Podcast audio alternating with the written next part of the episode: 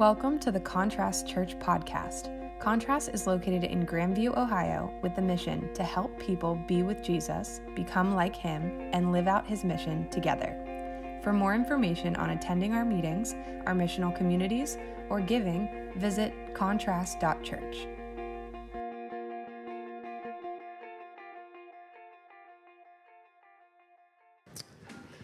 Thank you, Mark. Man, isn't it just great? I just, that was just awesome. Uh, if you are younger than Mark, you should meet with him and have him just pour out wisdom on you because it's awesome and great. So we already got a meeting set up this week. I'm pumped. So uh, if you want to fill his schedule, do it. Um, I would like to take us back to November 1789, which I'm sure you're familiar with. Uh, this was when Benjamin Franklin wrote to French scientist Jean Baptiste Leroy, concerned that he hadn't heard about uh, from Leroy since the start of the French Revolution. If you remember the French Revolution, Franklin wrote in French. The letter was later translated in 1817, and he was asking about Leroy's health and events in Paris for the past year. And Franklin gave a quick update about the major event in the United States, the Constitution's ratification a year before, and the start of a new government under it.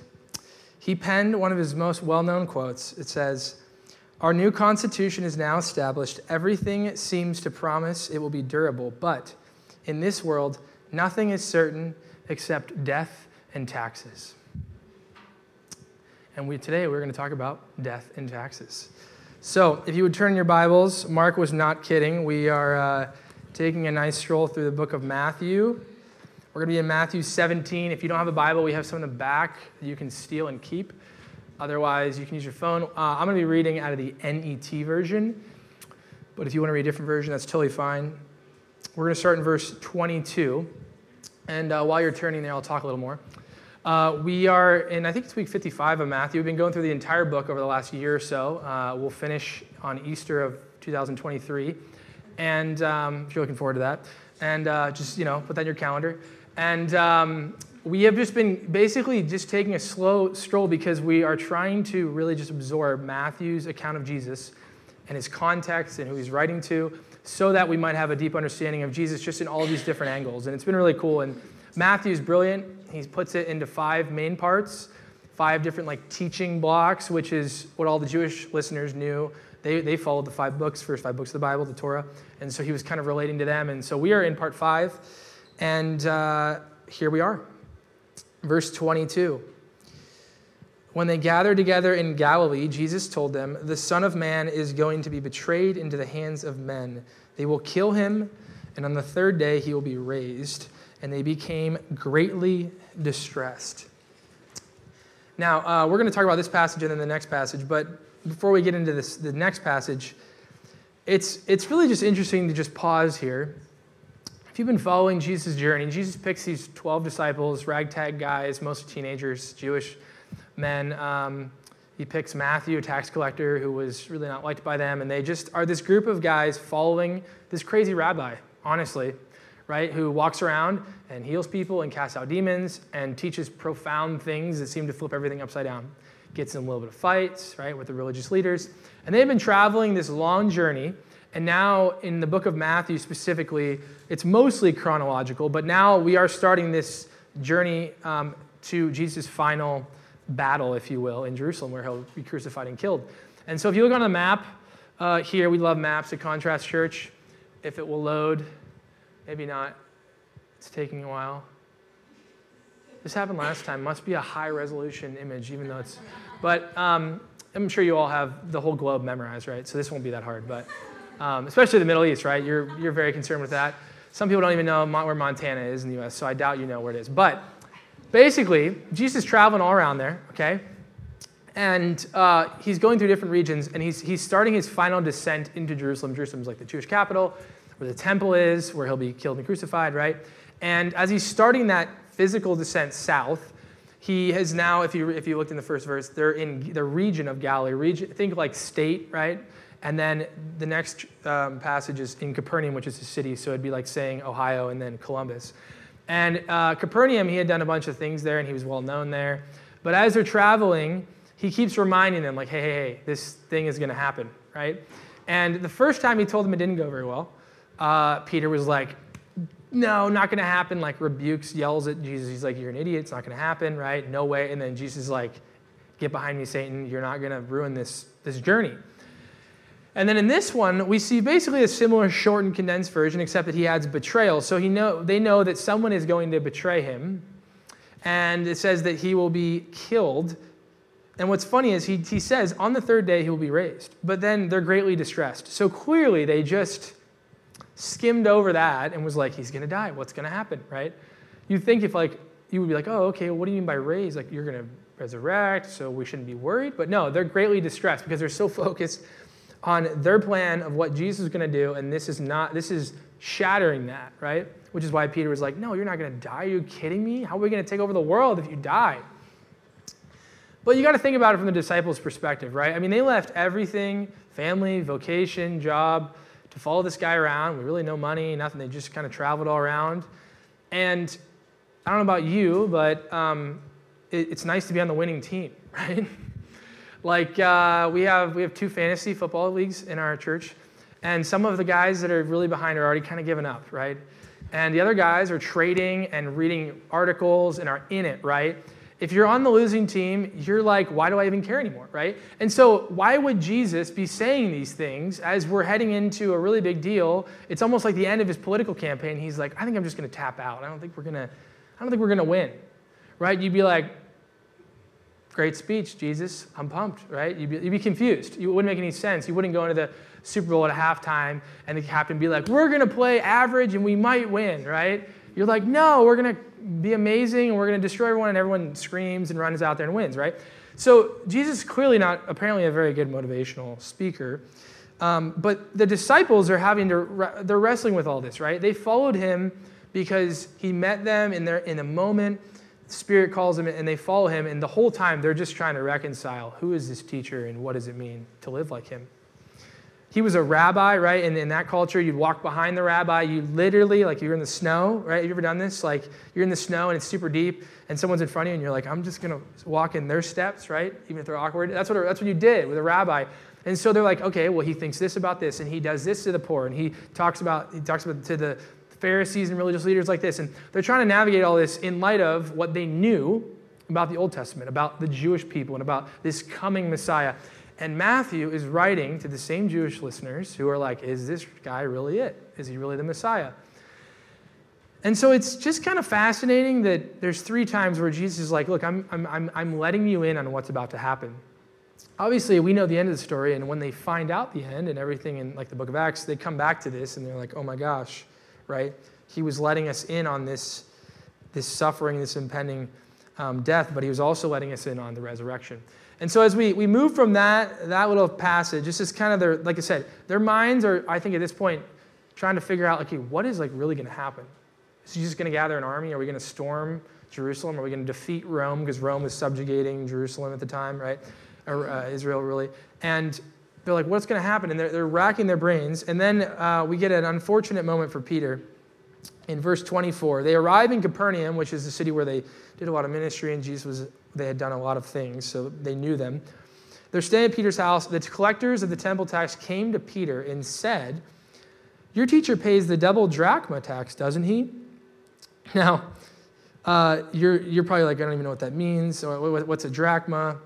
Um, and um, you're, but, but you don't realize this, but this is an incredibly like tense moment for Peter. Uh, it'd be like saying, Hey, are you a Republican or Democrat? Hey, what do you think about border control? hey, what do you think about global warming? Is it real? Right? Like, at the end of that conversation, you're either going to love or hate that person for the most part, right? Probably very little in between. You're like, I kind of hated and loved them at the same time, right? You're like, they're an idiot, or they're really smart and they read the right people, right? So in this moment, it's it's essentially that, right? And what's funny is if you if you read like the way that it's written grammatically, they're they're they're not really like asking, they're like kind of assuming, right? Like, hey, he pays the tax, doesn't he? They're not like, does he? Do, do, yeah, what do you think about it? And so they're asking poor Peter, who's at his house, and they're asking about this tax. Now, this tax was, at this time, Peter's time, first century, was called the temple tax. And it was uh, two drachmas per, per male Jewish person over the age of 20, like in a Jewish adult, right? We say 18. In this, in this tax, it was 20, right? And uh, your Bible might say uh, shekel, because four drachmas equals one shekel, and so it was a half shekel tax. That was what it was known as. And so what happened is if you were a Jewish male, you, and you were of the age of 20 or older, you would, uh, if you went to Jerusalem for the Passover once a year, you would pay your tax there. Or if you were in the surrounding regions, they would come and collect it a month early, which is where they're at. They're in Capernaum, they're collecting it a month early. And what's funny is you had to pay in a special Tyrrhenian currency. So not only did your, your like shekels, drachmas, denarius, what is all this, right? Uh, we have the dollar bill and cryptocurrency, which what is that? No, I'm just kidding. But, uh, but uh, they would have to exchange it. So at the temple, you had this large section, the colonnade, where you'd go and you get ripped off by exchange rates. It's like trying to exchange currency in the airport. Just don't do it because it's like the worst exchange. You're like, here's $100 and here's two back, right? So it was kind of like that. So they pay this tax every year. Now, the problem was, and this is what we have to kind of understand the context of Jewish culture, was this was a pretty provocative thing. It was not always agreed upon by different groups of people. And the reason why, and I'm going to show you, is in the front half of your Bible. If you want to turn there, I will have it on the screen in case you're stressed about turning the whole way to the front of the Bible. But Exodus 30, Exodus 30, this is probably the part of the scripture where you start to tune out because you're like, a bunch of rules and weird specific specifications and types of wood and you know you're like why does it need to be cedar right? So you probably don't read this a lot or remember it but um, this is god giving moses instructions on specific things.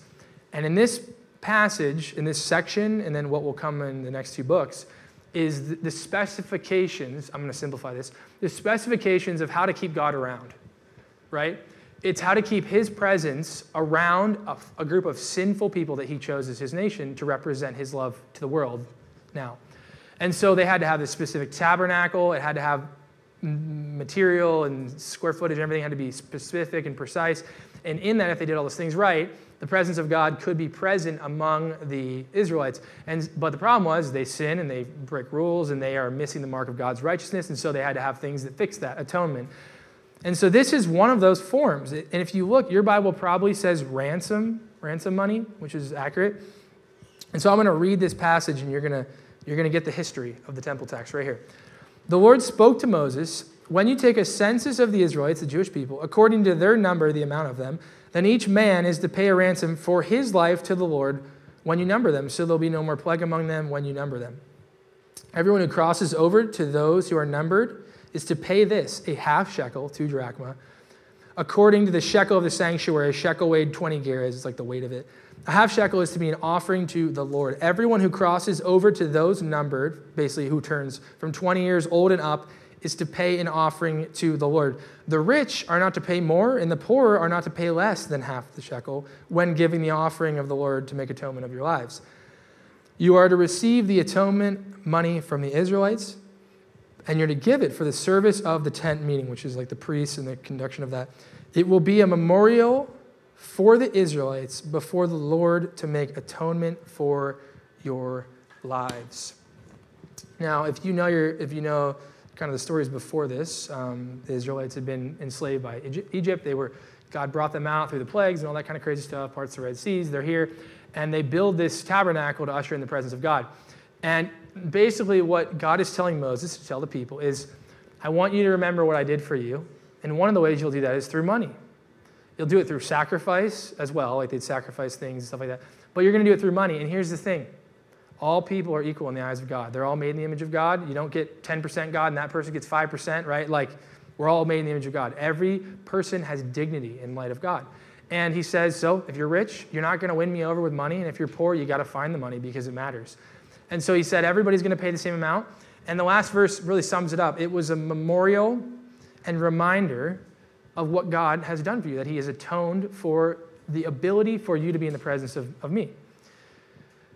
So that's all well and good, but the problem is, is that this was during a census, which was not done all the time. This was specifically after they had come out of Egypt and like, let's round everyone up, see how many people we have, right? Figure out how many people God saved, right?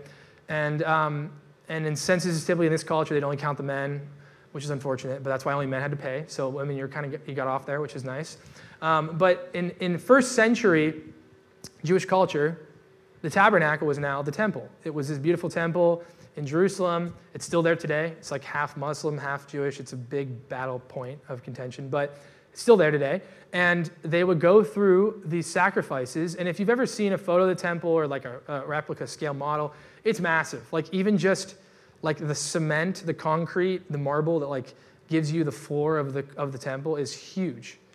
It's like a million OSU parking lots for stadium. It's like it just you're like who would pull the weeds for all of the like all that? Like it would take forever. So they had to have money to, to run the temple, and and also Rome when they were uh, subjugating Israel built a castle right beside a fortress to make sure with archers like nobody did anything crazy because that had been historically occurring in the last 100 years before this. So so there's all this tension. There's they have to pay the bills. Like just like this, we got to pay the bills. Someone has to clean the floor. Otherwise, it's gross and no one wants to come. So we have to clean the floor. So people would give tithes and offerings and sacrifices and all that kind of stuff. They'd make money on that. They'd make money on the exchanging the terrible rates of the currency. And then they'd also make money off the temple tax. If you think about it, if there's like a million Jews every year, and they're paying two days' wages, which is what two drachma is, which for today, let's just say three to five hundred dollars, right? And they're making a good million and a half on this to run the temple. So it's a pretty, uh, pretty consistently well-known thing if you're a Jewish male. Now, the problem is, and the reason why this question now that you're getting it is so charged is because it wasn't mandatory. It was not like Rome, it's like, hey, if you don't pay our taxes, we're going to break your kneecaps and kill your family.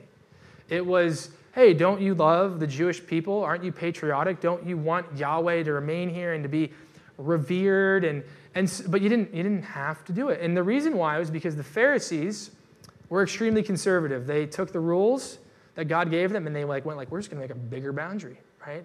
Make it even harder for people to jump inside and ruin things. And then the Sadducees, were more liberal. They were more progressive at this time. And they were like, no, I'm paying it one time and that's it. I'm not paying it every year. They didn't, they didn't do it then, the census.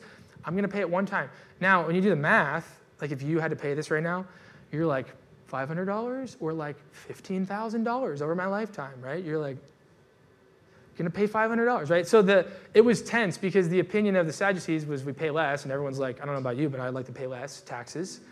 But then the Pharisees, everybody kind of like wanted to play the game with them because they were the most spiritually rigorous, religiously vigorous. So these, this poor Peter, this tax collector comes up, and the tax collector probably doesn't have a horse in the race necessarily. They might, based on their question, they're probably wanting with the Pharisees, but they're saying, hey, your teacher, Jesus, he pays the temple tax, right? And uh, so that's where we go in this moment. So if you're wondering, you're like, why does this matter? there's a lot riding on this statement, right? It would be like if someone got you in front of a bunch of people and said, hey, what's your stance on XYZ? And you knew it was controversial. And you're like, ooh, if I don't answer, they'll judge me. If I do answer, half people will hate me. Anybody ever deal with that where, like, in our culture today, you even get reamed for not saying something? Like, people assume what you're not saying means you're saying. Does that make sense? So if I don't post something about something, people assume that I'm whatever, right? It's ridiculous. You can't win. If you post something, you don't win. If you don't post something, you don't win. The only way is just not exist online, I guess. And then, and then people are like, why isn't he on social media, right? People can always judge you, right? Honestly, like if I wasn't social media, I'd be like, oh, what is he, like he can't handle the internet, you know? You can't win. You can't win, okay? And uh, just the world we live in. So that was my 10 seconds of cynicism. So, so Jesus is, is not even here. He's in the house, and Peter is like, so Peter, though, his response is unique. He says this the next verse, he says, um, Yes. Easy, right? And he says yes. Now, people, scholars debate, uh, there's a lot of like opinions on this. G- Peter has been with Jesus for almost three years. This tax is annual. So there's a good chance that Peter is like, yeah, we pay the tax. We did it last year. Now, that's not for sure. Don't quote me on that. Um, but they, they probably would have addressed this at some point with him because they were traveling around and they would have, they're Jewish. They, they are, I mean, they are law abiding Jewish citizens. And so it's possible that, Jesus, uh, that Peter knew, yeah, we pay the tax, we pay the tax, we do that. Or that Peter just knows, well, yeah, Jesus is a Jew. Like, he's a Jew. We teach in synagogues. He knows the Torah. He's went through the training. He's, he loves Yahweh. Like, of course. But what's interesting is when he comes back into the house, Jesus' response. Jesus, as he comes into the house, he speaks to him first before he says anything. With Peter's probably like, I hope I said the right thing, right? Jesus says, What do you think, Simon? He calls him his Jewish name. From whom do earthly kings collect tolls and, or taxes? Your, your translation might say debts or duties or whatever. From their sons or from foreigners? And after Peter or Simon, he says, From foreigners. And Jesus said to him, Then the sons are free. Now, if we just stop there, we're like, What is happening? What's going on here? Like, now, we live in America, and we have a democracy. And what that beautiful thing means is that ain't nobody the king, which means that everybody's got to pay taxes, or at least appear to pay taxes, right? like if you're a, the daughter son of Joe Biden or the president or, or a senator, like you pay taxes, or at least it seems, right? They have to fill out a 1040 of some sort, probably have a lot of other papers they got to fill out, but we all pay taxes, right? If I become the president, my daughter will still have to file taxes. Is probably the better word, okay? Now, if you live in a country with a king or a queen, not counting Great Britain, because theirs is more of just, it's like, you know, celebrity kind of thing. Like, they can't just make all the decisions. You own everything, okay? And in this culture, kings and queens were prominent. You own everything, meaning you call the shots on the treasury, you call the shots, you make the rules, you change rules, right? Like, we've seen that, we know history, that's how it works. And so if I was a king and I owned all the money and I made all the taxes and all the calls, I'm not going to tax my family. That's dumb, right? Like, why would I do that? Some translations don't even say foreigners, they say citizens or others. It's just people who aren't family. You don't tax your own kids, right? Because you own it. Now, what Jesus is doing here is incredibly provocative. He's doing a couple different things. The first thing he's doing is remember the ransom payment and the temple tax. Well, the ransom payment was paid to the temple. Who owns the temple? Yahweh, God, the Father. I mean, sure, like the Jewish people, like maybe own the land, right? Just like you own your house, right? And, but God owns it all, right? And so God the Father owns the temple, and people pay him to not only to remember and to memorialize what he's done for them, but to, to keep the functions going of the temple that needed to happen. And Jesus is like, simply, I'm God's son. I don't got to pay that. That's basically what he's saying. He's saying, I am a son of God. And, and he has said this, and they're starting to really figure out what that means, right? The Messiah, the Son of God, what does that mean? He says, I don't need to pay that. The sons are free. God's not going to charge me. In fact, I've never wronged him. I don't have to atone. I've never sinned. Like, I don't, they don't need to do that. And I also know coming forward, I am going to be the final atonement. So this is going to be irrelevant, right? The sons don't need to pay. And Jesus is, is putting this in Peter's mind and all these disciples' minds who were paying the tax and who were willing to deal with it. But what's really cool is Jesus is just reminding them again and again who he was. Remember in Matthew 3, when he was baptized, God the Father comes down. He says, This is my son with whom I'm well pleased, which is like, okay, sonship, I get it. And then just a couple weeks ago, Matthew 17, the transfiguration, he goes up on a mountain. God says, This is my son with whom I'm well pleased. Listen to him. So we know that God the Father is affirming the sonship of Jesus. And Jesus called himself the Son of Man, the Son of God, right? So he's building this, this core identity of Jesus, and he's discipling his disciples into what that means. Because his disciples are following him and they're learning and walking in his way. And so if we just stop there, let's just say, like, that was it parable or story over, right? let's just say that someone asked me what my opinion was on a political view, and I said, I don't need to have an opinion, you know, people would be like, well, that's an opinion, right? And so what he does brilliantly and very cleverly is if he just stopped here, he said, well, I'm exempt, right? That's going to cause some chaos what it's going to do is it's going to say the Pharisees are like, "Who do you think you are? Right? You're not going to pay. You don't. You think you're son of God? That's heresy. You think that you don't have to pay? That's not like right." And then the Sadducees would be like, "Oh, maybe he's in our camp. Maybe he's like, no, I'm only paying it once, right?" And so everybody is going to take this small thing that he says, and they're just going to blast it into a million different opinions about what they think he meant, right? Which doesn't sound, does that sound familiar at all today, right? You said this. No, I didn't say that. Well, I'm interpreting what I think that you meant when you said that. And you're like, well, it's Twitter. I only had like 50 characters, okay? so, but that if he, if he stopped there as he's heading to Jerusalem, it would cause chaos. And remember, his goal now, when his first words out of his mouth in ministry were repent, the kingdom of God is here, right? He's showing the kingdom. He's saying, in heaven, this is what it'll look like. I'll do it on earth right here. It shifts to, in order for this to occur, for you guys to see all this reality come forever, I got to go be sacrificed. And that's why, as we start the, the southern journey in Matthew, the narrative and priority of Jesus starts to change. Like I said, he does like two healings basically in the next like nine chapter, the rest of the book. Like he stops all that and focuses more on content and dialogue and understanding the kingdom and the heart of it and, and all that. And he starts to argue with Pharisees. And so his priority now is honestly that people like understand the kingdom and what is going to have to happen in order. That's why he's telling, hey guys, two, three times, I'm going to die. They're going to hand me over. They're going to torture me.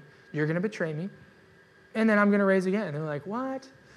And, and so that if we stop there, but it doesn't stop there. Verse 27, he says this, which is just a weird verse. But so that we don't offend them, go to the lake, which is the Sea of Galilee, Capernaum, that's where they're at. Go to the lake, throw out a hook, take the first fish that comes up, and when you open its mouth, you will find a four drachma coin. Take that and give that to them for me and you. He's talking to Peter, me and you. I mean, okay, this is just weird because basically Jesus is just like, hey, Peter, you're a fisherman. Why don't you just go out of the lake, just throw a cast out there, first fish, got it, coin, pay it, no big deal, right? It seems very nonchalant. Like, let's not worry about this, doesn't it? Like the tone, the posture. We don't even find out, like, there's no writing. Matthew's not like, and so Peter did that. Like, we assume it happened because they had to have probably paid the tax or we would have heard about it. But the idea, it was just like weird. And it wasn't uncommon in this period. You know, you had these massive fishermen who were net fishing. They'd pull out hundreds of fish. they gut hundreds of fish every day. It wasn't uncommon for shiny things to end up in the mouth of a fish. They like shiny things. It's why you shouldn't throw coins in a koi pond. Okay? I'm telling you, if you do that, it's not worth it. Okay? Your penny is not worth a $1,000 fish. Okay?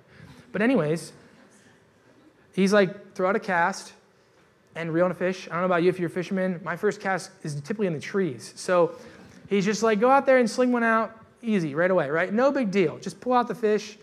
It'll have, you know, two shekels, four drachma, pay the tax, we're done, right? That's that's a wild story in of itself, where you're like, okay, kind of like kind of like like left field, but um, but the, the the most provocative part in that verse is the first line, so that we don't offend them. Some translations say like scandalize. If you've been following along, for any amount of weeks, you'd probably realize that Jesus really doesn't care if he offends people. Would you agree? I mean, he said some kind of mean things. Like if he tweeted that or he posted that, people would be very, they'd have a lot of those angry faces on the status, right? And right, and that, that's just the truth. Like, right, he called the Pharisees whitewashed tombs, vipers, hypocrites, right? Like these, these terms that, that are not endearing. So, but he's never done that to the like the, the downtrodden, the sick, right? He definitely knows who he's talking to and what approach needs to happen. But he definitely has not consistently been worried about if he offends people. And this is why we're going through Matthew for a million weeks, is because if you read this story, you say, oh, well, like we're not supposed to offend anyone ever, right? And you just pull that little verse out and you put it on a little square and you throw it on Instagram and you say, Christians are never supposed to be offensive in any way. But then you read the whole 17 chapters before that, and you're like, there's like at least five obvious things that he said that were inflammatory and incited the Pharisees. And so what's going on here? Because in my opinion, if you want to be, if you want to have a good like belief in theology, you got to take it all. Right? You can't just be like, well, then, and I don't, I don't want to talk about that. Right? Let's just rip those pages out, right? Make the Bible a little shorter. And so, what do we do with all this? What is going on here that Jesus all of a sudden starts to care? And I, and I think what we're realizing is, like I said, this journey that he's starting, his priorities are starting to shift. It's not that he doesn't still care about repentance in the kingdom of God, but it's that in order for that to occur, sacrifice has to be made. This whole temple tax, this whole sacrificial system, this whole sin that was not on your heart, it was more on like your hands, and it was like guilt and shame ridden, right? It was like you do this or whatever. He's like, I'm going to be done with that. I'm to I'm going to provide a way that all of that can just be done through me. And so his focus now is that, and he doesn't want to worry about all the noise. If he did pay the tax or didn't pay the tax and all of the worries about what people assume of him, he says, Look, I'm, a, I'm exempt. I don't have to pay this, but I will. That's basically what he's saying. It's not a big, like, he's like, it's not a big deal. Like, it's not, he's paying, it's funny, he's paying for the people who will kill him in like a few months, which is ironic, right? Some of you are like, I'm not giving my money to the IRS. I don't trust what they do with it. And I'm like, well, are they going to kill you? Because Jesus knew what was going to go here. And he's like, take the money out of the fish, right? Now, I'm not saying you get right to just not pay your taxes or whatever. It's not the point of this. But He's just like, it, it just, he's just, he's accommodating. He's actually accommodating. That's probably the best word to describe this entire passage is Jesus decides to accommodate. Now, this is a very dangerous word because Christians, what they'll do is they'll take this and they'll say, well, all right, I'm just going to, I'm bar with my friends. I'm just to get drunk. Everybody's getting drunk. I'm just accommodating. I don't want to, I don't want to be a big deal, right? And you start to like lose your core beliefs because you're trying to accommodate, right? So there's a danger to this, right? We don't just take this and say, well, we can just let anybody do it. Oh, uh, well, my friend was got on my car and robbed a gas station. I drove him away. I was just trying to accommodate. Like I didn't want to make a big deal, you know? Didn't want to be political about robbing banks and gas stations, right? And you're like, no, what do you mean? Don't, like, that's not okay. Don't be a part of that. So he's not just saying, like, be loosey goosey, right? There's clear stands that Jesus has made, but it seems like the stands that he makes is for prideful, corrupt hearts versus menial things that, that are not necessarily this big kingdom issue. Meaning, he calls the Pharisees out for their hypocrisy, their pride, their hardness of heart, their, their evil trajectory. But in this moment, I, I think this tax collector is just kind of trying to do his job, right? Right? It's like when people come, I don't know, hopefully you've never had this, but when people come and serve you, like they like have to serve you for court or whatever, and they have to like give it to you physically, typically like this thing, like those people, man, they, they, they face a beating sometimes. And all they're doing is like, here, just take the paper. I got, like, I'm not court, okay? Here's your paper. And in the same way, he's, he's like, look, it's just, he's just trying to center in on what is really mattering. And it's this idea that he needs to go and he needs to suffer. Now, there's two things that are, is, is, is I think, the reasoning when we read this behind why he's accommodating. The first one is that we've learned this the whole time is that he is discipling his disciples this whole time. Remember, a rabbi, you walk in their feet behind them, and he's teaching them and has given the authority to heal, to cast out demons, to do all these things. But he's also teaching them the way of the kingdom. He's teaching them the ethics of it, the way that it works.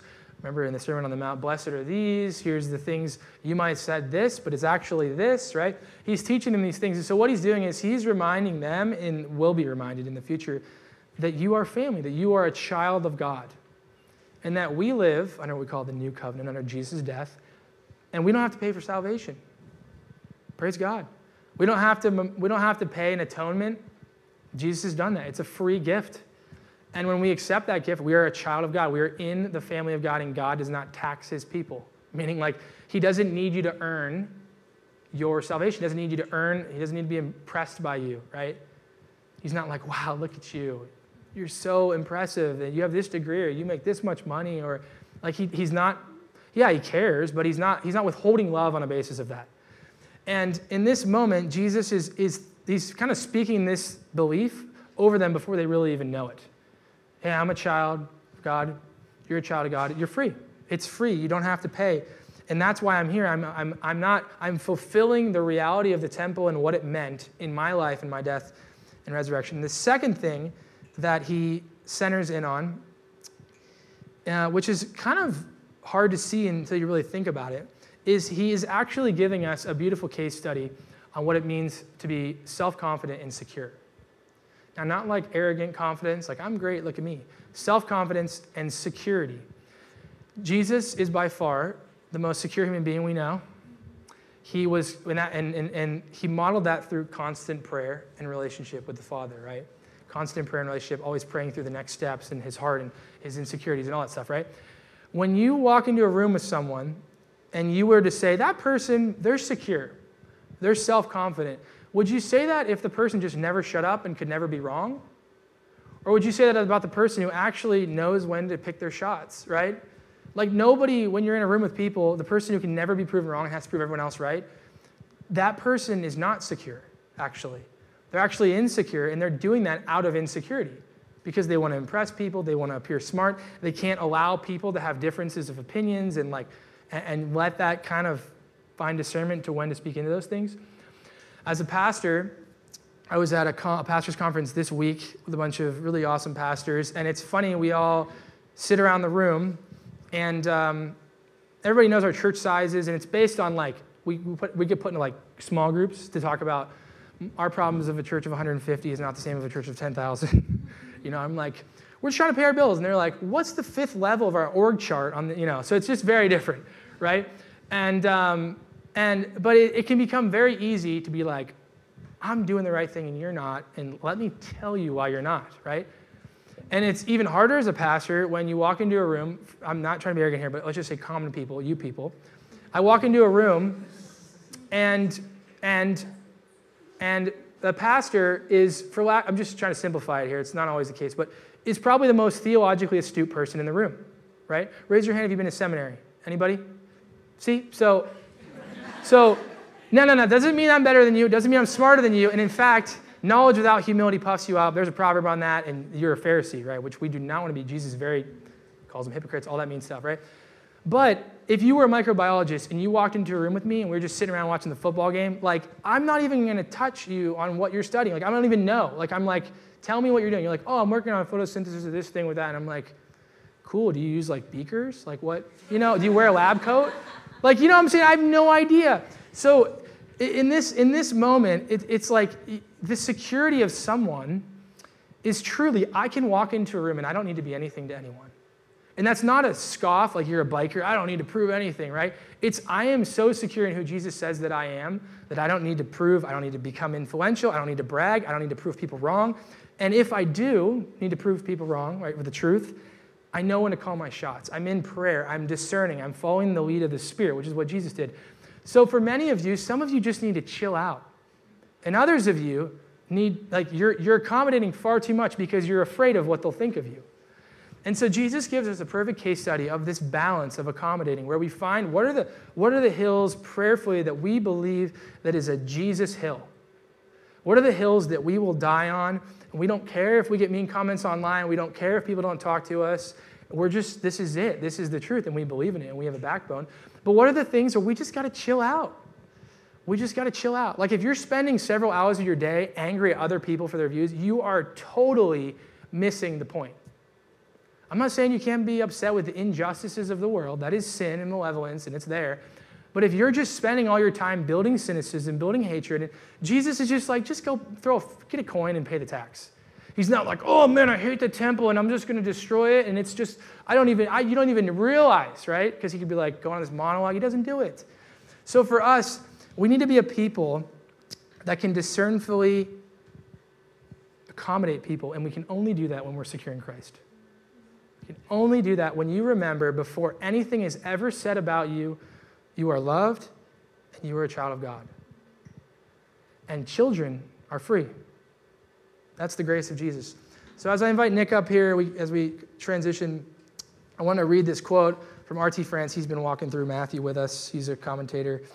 And he just says, he just kind of sums this all up because, you know, there's a lot of different, it's a hard passage to interpret. He says, whatever the reason of this, the principle at stake is one which can and should be more wildly, uh, widely applied. He says, while there are times when a disciple must make an unpopular stand and so alienate others, many of the issues and practices on which we might legitimately defer from conventionally are not worth fighting over.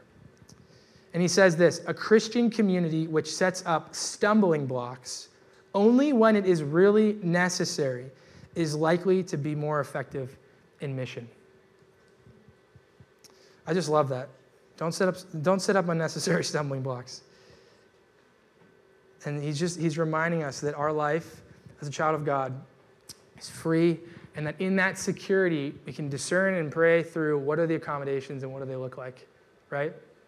Sometimes I, I, I it's funny. We were, Sarah and I were on a, uh, a date yes, uh, yesterday or two days ago at this place, and I was talking to this guy beside me, and it's funny. Like I'm I'm theologically astute, right? I have a degree, and and when I talk to normal people, nobody cares. Nobody's like, oh my gosh, tell me about your classwork, right? They're like, I don't know, I kind of went to church, right? And I'm like, let me talk to you about sanctification and glorification, right? Nobody cares, right? So in those moments, I have to be willing to be like, I'm not impressive. I'm a normal human who was saved by Jesus. And this person needs Jesus. And I'm going to tell them what Jesus did for me, he could also do for you. That simple, right? It's that simple. You don't need to be impressive. You don't need to like, make it harder than it needs to be. You don't need to be afraid of telling someone that. You want freedom? I got the answer. And so as we take a time to reflect on this, we've um, we used to call this reflection time. We actually want to start calling it formation time because I think it's more accurate. Our mission statement is to help people be with Jesus. That's relationship. To become like Him, becoming formed to the image of Him, and to be on mission with others, and then we do that together. And so formation means that if, if you follow Jesus, that you are actively becoming more like Jesus. Meaning, if you are not more patient as you grow in Jesus, you're missing something. If you are not more generous as you grow in faith in Jesus, you're missing something. You get it? So these are four ways and just practices that we can dive in as a community together that matter. Don't treat it as a checklist. God, you're not earning anything, right? It's free. So we have prayers. People in the back would love to pray for you wherever you're at, whether you're a Christian or not. We'd love to pray for you. Reflection, you can reflect on anything I've said, Mark gave, the worship. Uh, we also we ha- want to have a time of giving because giving is not only faith and obedience, it's worship. So there's a time of just like I, I feel a burden to be generous. Um, we have a box in the back. You can give online. And then lastly, we have the bread and cup, which we offer every Sunday. And that is a reminder of the atonement of the final sacrifice, the price that Jesus paid so that we might be free. So we're going to give you a few minutes. I'm just going to play. Thank you for listening to the Contrast Church podcast. To learn more about us and how you can be a part of it, visit contrast.church.